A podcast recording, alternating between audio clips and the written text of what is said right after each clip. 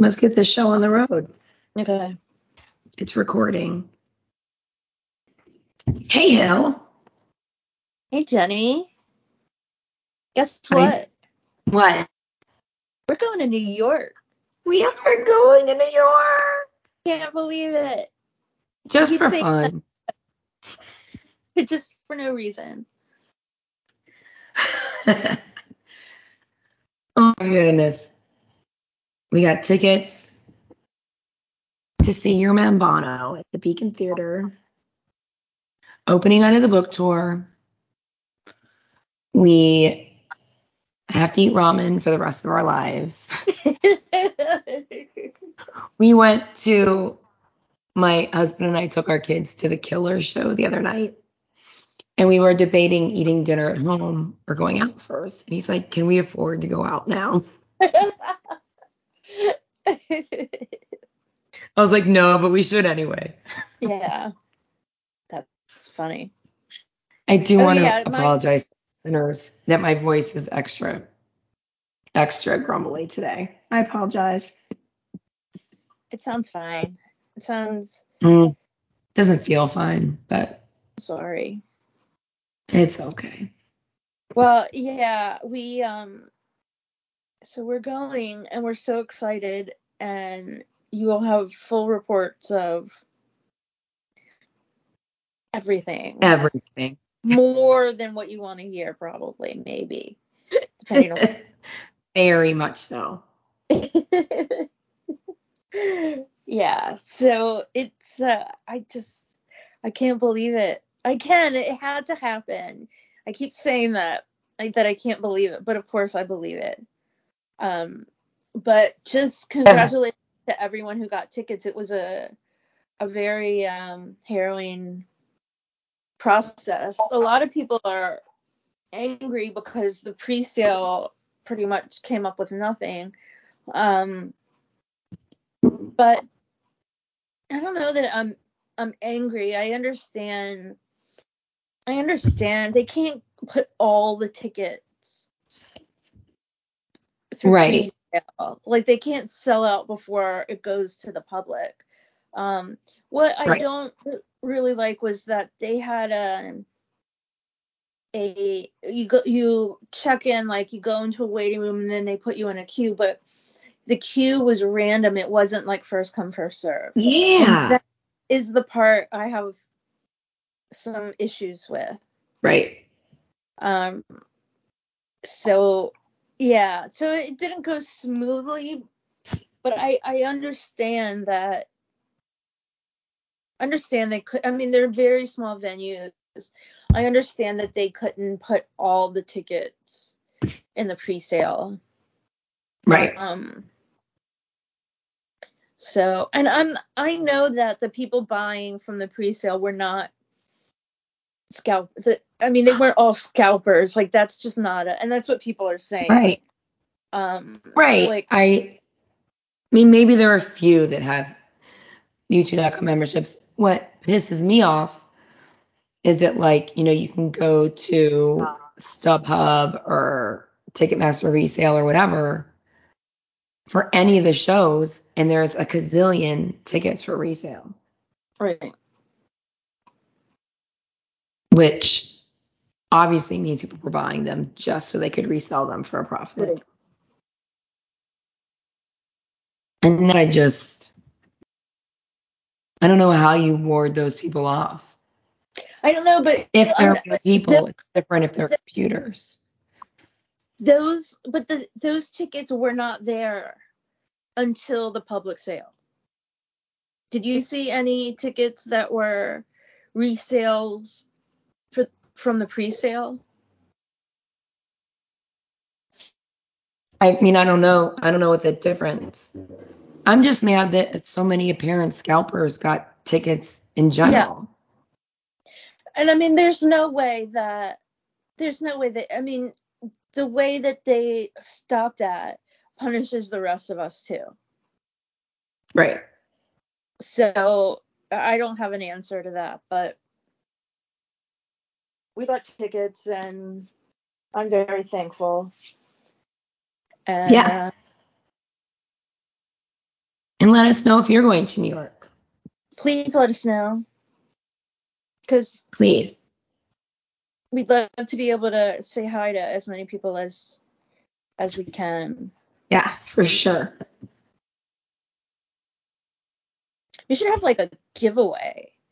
You should have like a merch giveaway or something. If I don't know what, but if you find us, I don't know how you would identify us, but if you find us, our pictures. Right. You can find our pictures. Yeah. Well, yeah. If you find us, we'll have something to give you. Yeah. Oh, I like that idea. Yeah. So come find us, and good luck. Good luck finding us. We're not telling you where we're sitting. That's for sure. Yeah. But if you just find us out in the wild, anywhere in New York, we'll be somewhere on the Upper West Side. Yeah. If you just are randomly somewhere and yell garden tarts, if we hear you, we'll answer loudly. Yep. I love this idea. More details to come. Yes. We need to plan that a little better. Yeah. I do. That would be fun. Yeah. Yeah. I like it. Okay. So you were going to tell us about your killer's experience. I wanted to talk about this. So, oh my God. I love the Killers so much. And I admit that I was really into like their early career. I did not keep up with stuff. And I'd hear something on the radio, this or that. And I'm just like, oh my God, this is amazing. I need to listen to more Killers. And then I wouldn't. But my husband and I took the kids, who are now 12 and 15 and much better concert goers and know the big songs. So that was awesome. I went to the Rock Hall inductions, which was obviously a concert, but this was my first like band concert since COVID. I cried. The lady next to me cried. Oh my God. It was amazing. Anyway, that's part of the reason my voice is so toast. I'm very well aware. I've always had the hardest rock star crush on Brandon Flowers since day one. My kids are like, he is fine. And I'm like, get in line. 2004, I started crushing on him. But I'm well aware that he is one of his main identities is his religion. And he's part of the Latter-day Saints. Like, this is his thing. And as we're singing these songs along with him, I'm thinking, God, how much does he have me singing about my love for Jesus? And I'm like, this is a big ass Bono move. Right? And I actually did a little Google search. I forget what I searched, but I found an article. It was like, what I searched, like, I'm not sold, but I'm a soldier. I was like, what am I really? And it's actually about war, or a veteran. But I found an interview with him actually from like a religious radio station or something, saying how much he's a fan of U2 and how much he was influenced by U2 by being able to speak freely about his love for God and his spiritual journey through rock and roll. Right. So I was like, God damn it. I'm just getting preached to again. Everywhere you go. Man, I did hear, this was like a year or two ago, I heard some talk radio, and the quiz from a host was like, what is the most religious rock band right now? And they started listing like some really obvious people, and I'm like, oh my God, he's gonna say U2. And he didn't, but he was like, the guy's like mentioning all these bands. He's like, no, it's the Killers. And he like was naming all these lyrics, and I'm like, holy, like, yeah. damn it. Why am I falling for those? Always. So obviously we were never meant to be together because it's not my jam. So Mrs. Flowers, you're welcome. I love him. He is, like you said in a text, what a showman he was. I saw the Killers in a really small venue. It was like a mini tour, like as rehearsals for their big tour. Yeah. And in 2012, and I was so blown away. It was maybe the second best non-U2 show I've ever seen, ever. I'm years ago, and I'm still kind of high from that show. It was just so perfect. I was trying to figure out, they obviously have a lot of influences. And U2 is obviously one of them. Like, what band that came out in the early 2000s isn't?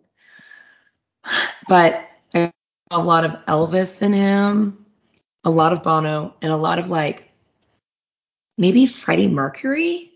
I don't know, just the way he was, and the front man-ness. And Yeah, like it was. Just like his movements are, to me, are very Bowie.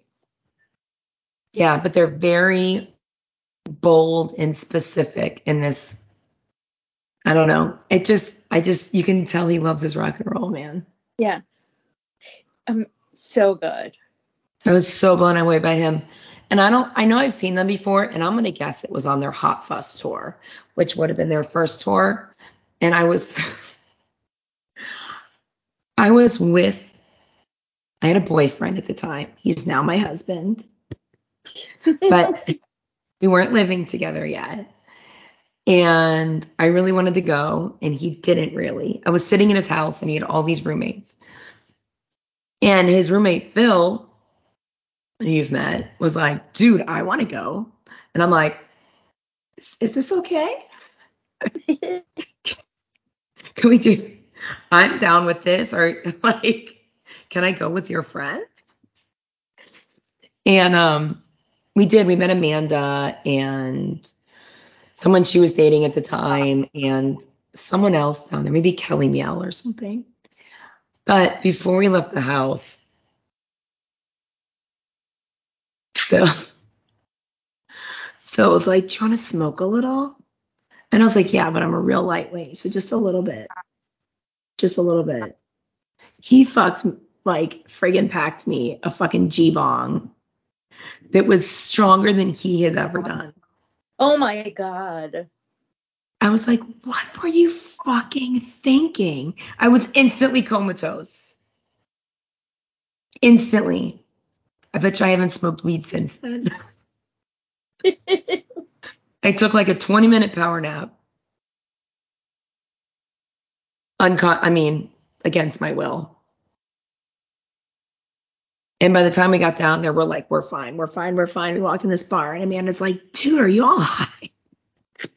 Oh my God. We're like, no, we're fine. She's like, no, you're not. Damn it. That's so funny. Anyway, that's my Killer's memory. The show's amazing. Go see them. I mean, if you want some good fucking rock and roll and a good fucking show. Their screen, the artwork on their big screen was fucking gorgeous. Gorgeous. They even at one point had a highway with Joshua trees on the side. I wonder where they got that idea. I mean, they are from Nevada and out west. But still. Here's my shirt. Oh my God. It has a Joshua tree on it. Oh, you had to get that. There was no other choice. There's no other choice. Yeah. But yeah. When I saw them, they played at such a small venue. I'm not kidding. I'm serious. There wasn't a screen. Yeah. I have pictures. It was just like nothing. This was like a college-size arena. It wasn't like the big basketball arena. Yeah. It was where our college team plays. And I forget. He said something else that. First of all, he made comments about how, like, we're back, it's been so long. Like the he and the band were just really happy to be back on the road. And then he said something in the beginning. This is like the preacher came in, and then he turned into, like, you know, Bowie or Freddie Mercury or someone. He's like, we're here to spread peace, love, and as you love and breathe in rock and roll. And he did like his best, like Elvis fist pumps. Oh God, he's so cute. Yes. Yes. I need to look at my pictures from that show because I got some good ones. It was just such a great. I was meaning to send you and Amanda a screenshot of the text exchange that my 15-year-old and I had. Hopefully I'll do that later. Okay. Because it was funny. Anyway. Okay, so we have a little bit to cover. Yeah. So there's a lot going on, but this Sunday, the 16th, Bono will be at Cheltenham Literary Festival, which is in Southwest England. He's going to be speaking about his book, obviously, Literary Festival. Everyone in the world, apparently, is also there. Graham Norton, Mel C., Nick Cave, Stephen King, Stanley Tucci, Jarvis Cocker. Like, everyone in the world is also there. Wow. Wow. Obviously, Bono seems to be headlining. Okay. Yeah. And then, by the way, we're recording this on October 9th. It will be airing on October 12th. This is episode 33 of season 4, if you're following along at home. Yeah.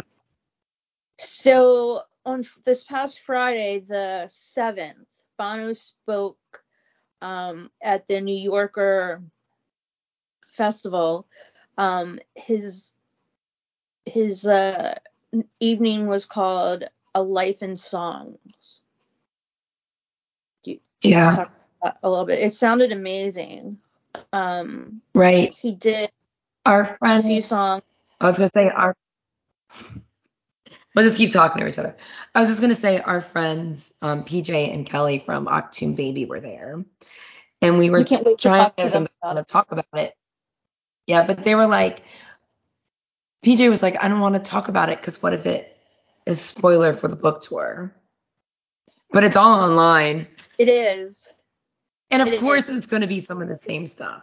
Yeah. I want their personal reaction. That's what I want. I want to talk about details. I want to know what they felt. I want their experience. Yeah. We'll get them. We're coming for you, ladies. So anyway, as you were talking about it. Okay. He did 3 songs, Vertigo, City of Blinding Lights, With or Without You, and a snippet of Sunday Bloody Sunday. He had 2 musicians backing him, Kate Ellis on cello and Jack Knife Lee on drums and keyboard. And apparently his sound guy was Jill O'Herlihy, as he usually is. He was interviewed by New Yorker journalist David Remnick. It was 90 minutes and 811 people. 811? Yeah. That's like a third of the size of the book tour we're going to. Right. So I was thinking that I think the only time I'd ever seen him in fewer people was at this, I don't know the exact numbers, but it felt like it was probably about the same number, if not a little smaller. It was a event I went to in 02 or 03, I can't remember, which was Times Talks, which I've since, I've spoken about that in different episodes in the past. Right.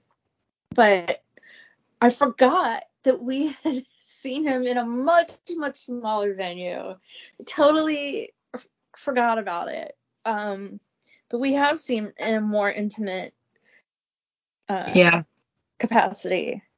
We went to see him in a church. That was weird, though.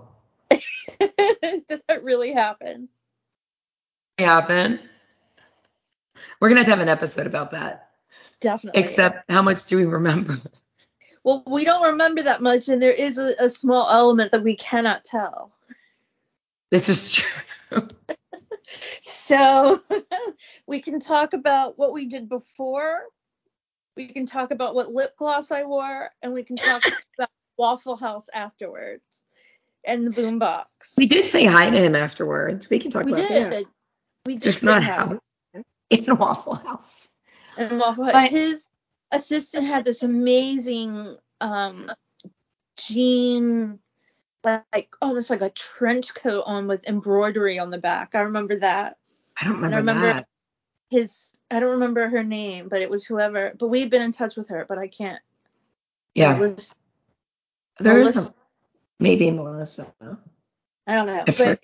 And he opened a door, and we saw his nose and his glasses, and then he closed the door before he was introduced. Yeah.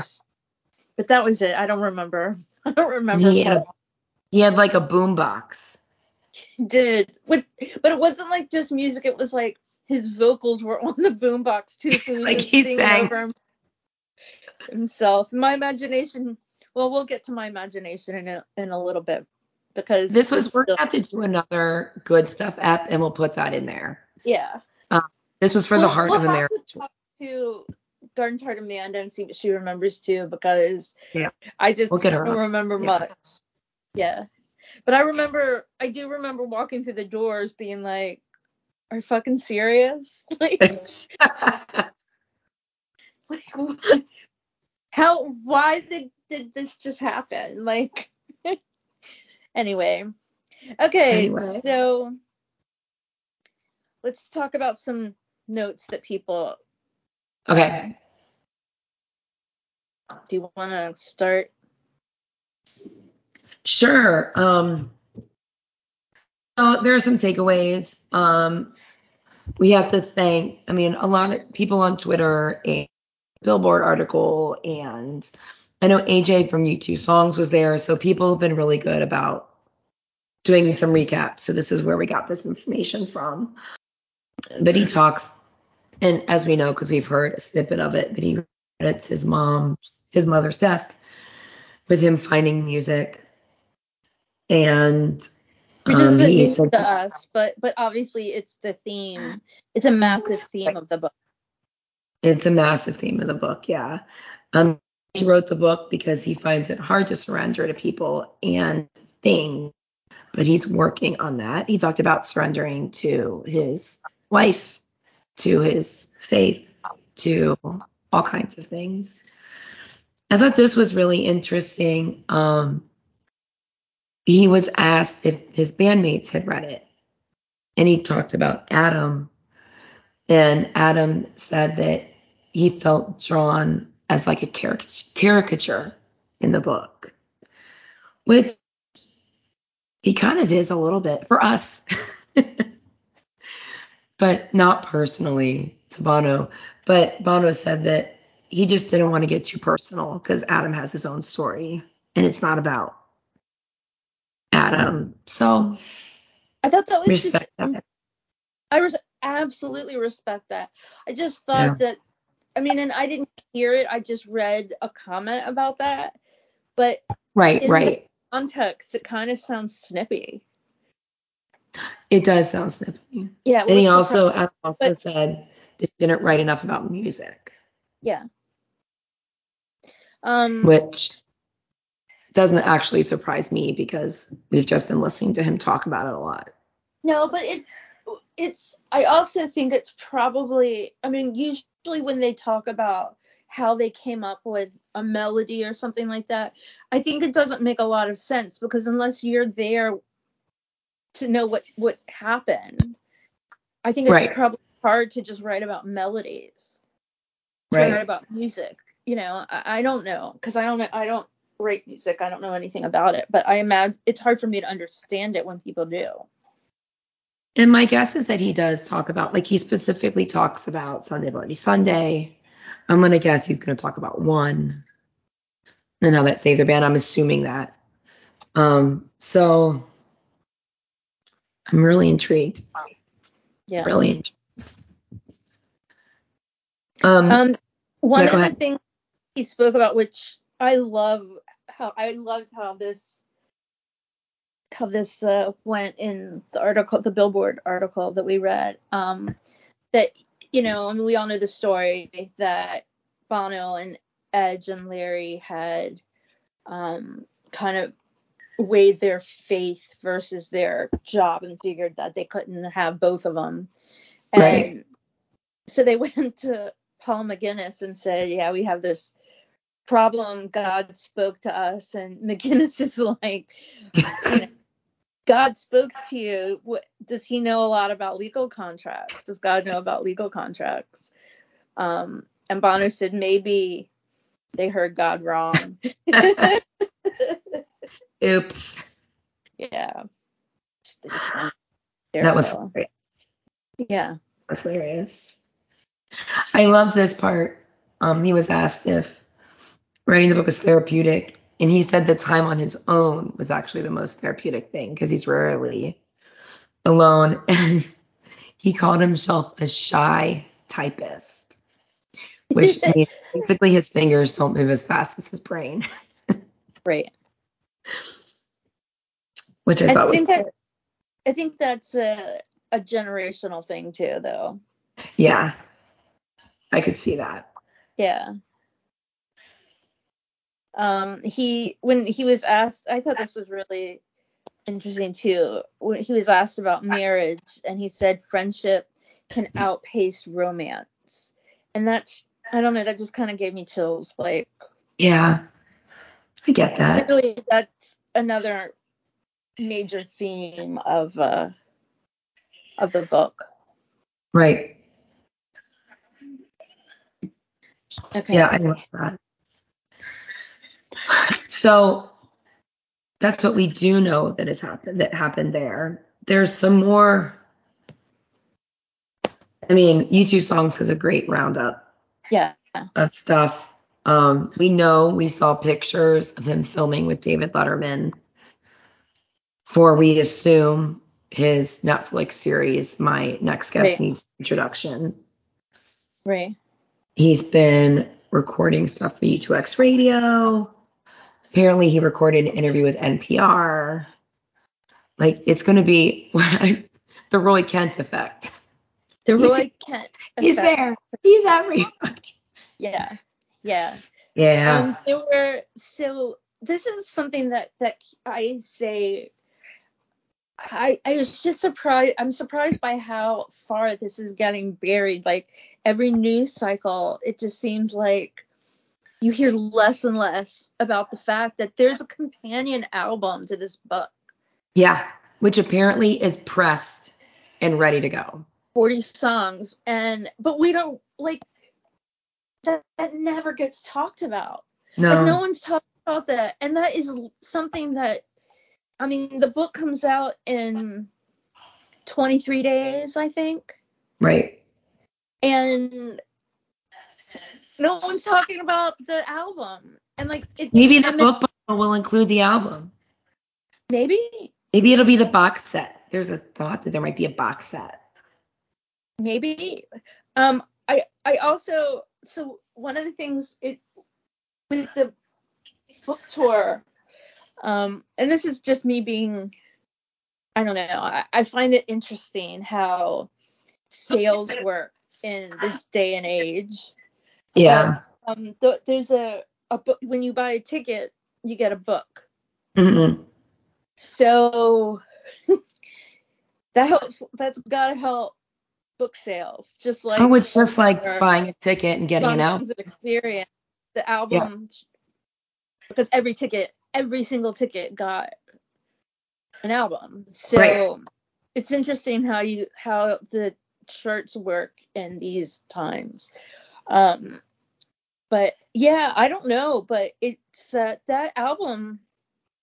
I mean, wouldn't you think that we get that would come out at the same time? Why wouldn't it come out at the same time as the book? Like, don't you think that they should both happen at the same time? And that you can buy them together. Yeah. Or at least, again, at the same time. Right. So, right. I don't know, but I think that's That's pretty interesting. No one talked about that. So at the New Yorker event, fans were told by various people who we don't know who these people are. They're unnamed. Mm-hmm. Band's next appearance will be at the Las Vegas Sphere shows in 2023. They were told it's likely that the Sphere shows will start September or October of next year and will run for about 3 months. So nowhere does it say that the Sphere will be ready to open before November. Right. The official Sphere stuff is saying November. They will open in November. Absolutely. I think that's the earliest because I'm sure the construction delays with everything. Right. But whoever these anonymous people are saying that the shows at the Sphere will start in September or October, and I don't think that's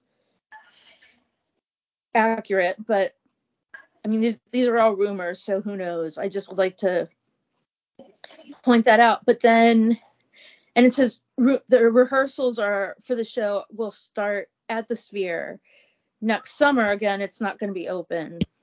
Right. It's not going to be ready until November. Okay, so it also says that the bands have plans for a stadium tour next year. But the next time they're going to play, this is all from the same source. The next time they're going to play is going to be at the Sphere. So they're going to play the Sphere for 3 months, which then takes you into January? Right. February of 2024. So the maths don't add up. But the maths don't add up. Obviously, stuff is going on. Stuff is in the works. Right. I guess this is just my point of saying don't believe everything you read because nobody knows. I mean, unless Bono's telling. No. Larry is telling you this stuff. Do not believe it. Yeah. Believe a little bit of what Adam says, but no one else. Don't believe them. If Adam says something, I believe it. It just might change. Yeah. Whatever Larry says, just hold it. Hold on to it forever because he doesn't speak. Right. But anyway, that's my point. Is who the hell knows what's going on, but. I find it hard to believe is truth when the Sphere says they're not going to open till November at all, like not at all. And, what we're reading says the band's going to start practicing at the Sphere in September, maybe to open air. I don't without a stage. Who knows? A documentary. There's a documentary. I think we talked about a little bit of this before. Yeah. That Bono was being filmed at Cedarwood Road in Dublin. But he also, the New Yorker event was recorded for the film. And Bono did some footage at Webster Hall in New York, which used to be the Ritz where U2 played for one of their first U.S. concerts in 1980. Yes. So, yeah, I'll watch a documentary. I mean, this all should be like in a perfect world to me. They would all be released at once. And they've got a plan. They do have a plan. There's a lot. You also don't want to overload. You know, overload, supersaturate. Like, I think you want people to read the book and then. Like, keep the momentum going. I think that the album and the book together are kind of a necessity. Yeah, I'm with you on that. Not that we can't go through and listen to each one of these songs. But these are rewrites. They aren't the same songs. No. And I just really think that needs, I don't know. Yeah, I'm with you. A documentary, like, I see that happening maybe, like, if there's a whole box set release, which is just another way to get us to buy another copy of everything that we already.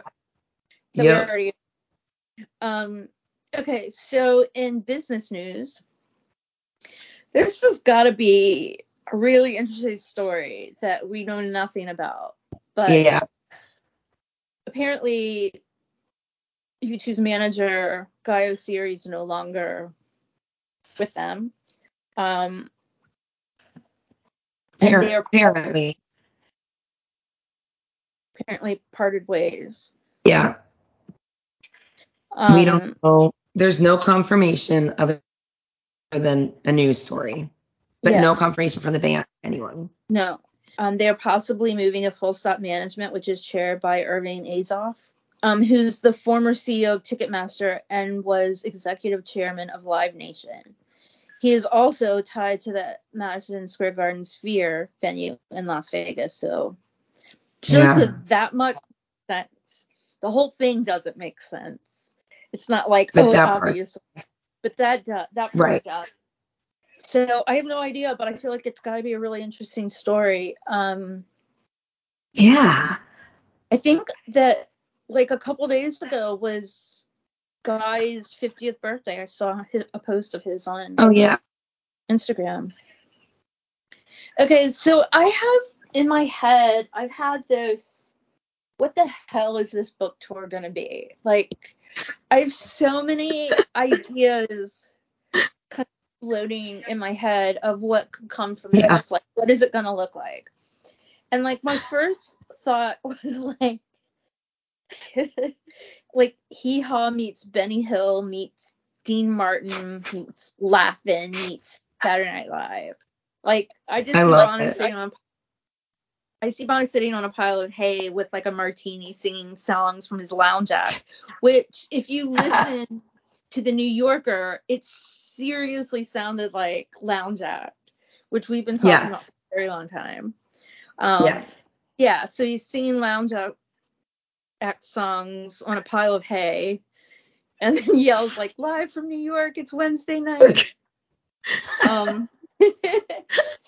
I literally had this written down for days now, like before the tickets went on, before we knew anything about the New Yorker. But one of my things was he's gonna like come out wearing like a top hat and recite the Gettysburg Address.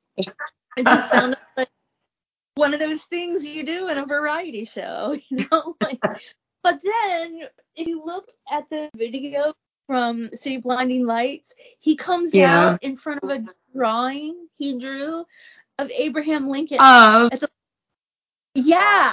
so this is all like, oh, my God.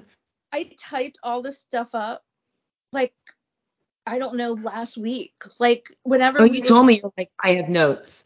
I've been taking notes. Like, that's been in here. I could see him, like, playing a flute and dancing a jig or, like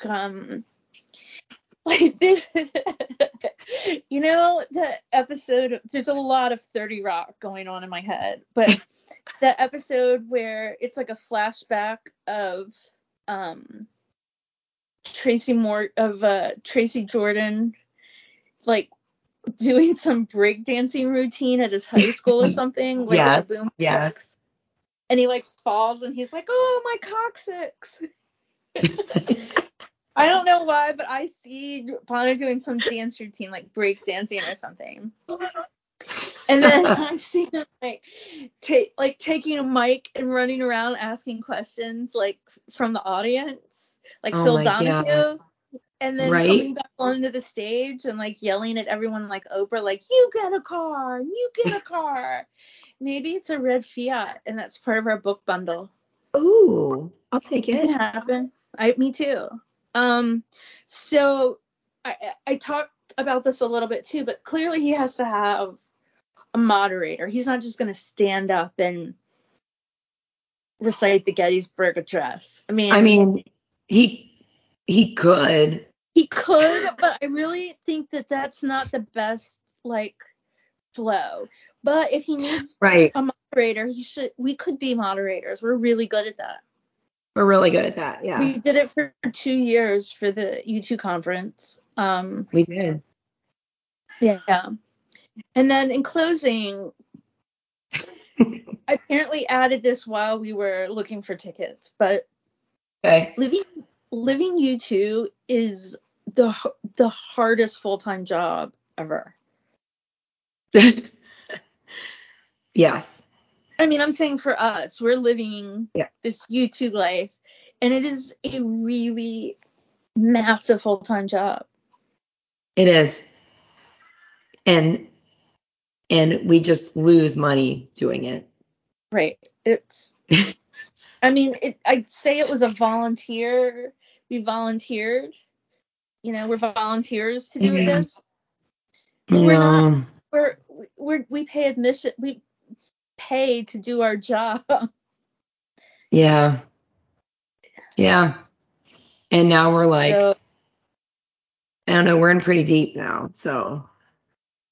Yeah. But we have been. But, you know, hearing that the next, if it's true that the next shows they do aren't for over a year. Yeah. That makes me feel better. Oh, I'm fine with that. Yeah. 100%. So I think that's all. I mean, it's a good job. We've got a good job. Just the pay sucks. Literally, it sucks. I mean, it doesn't like a vacuum. It doesn't for who we pay to do our jobs, but right, right. I mean, we do pay them, yes. Yeah, but I mean, you know what? It's worth it. We still have to work really hard, though. Yeah, it's not easy. This week goes to the emotion of this week.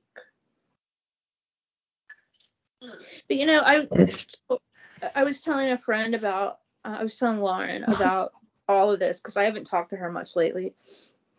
And she was like, at least you don't have to wait a year for this. It's like usually we buy tickets and then we have to wait forever. It's true. It is true we don't have to wait a year, but I'm kind of glad that all the anticipation and anxiety is so close together. Oh, I am too. Like, I just feel like it's kind of almost like instant gratification. Right. Because otherwise it's like also like it's all the anxieties, anticipation. You get the tickets and then you get to like take a deep breath. Right. And then a year later, you got to like, holy fuck, it's here now. Right. So. This is weird. I don't know what made me think about this. So when the tour was supposed to happen in 2010, but it didn't because Bono's back. Right. Like nobody talked about beforehand. Nobody talked about it. Nobody made plans. Like it was really weird. Yeah. Like I was going to Chicago. You were pregnant, I think, right? Yeah, 2010, yeah. But we were going to, I mean, I was going back to Chicago. I was going to Toronto. I had tickets for all these places. Never talked about it. Never made a plan.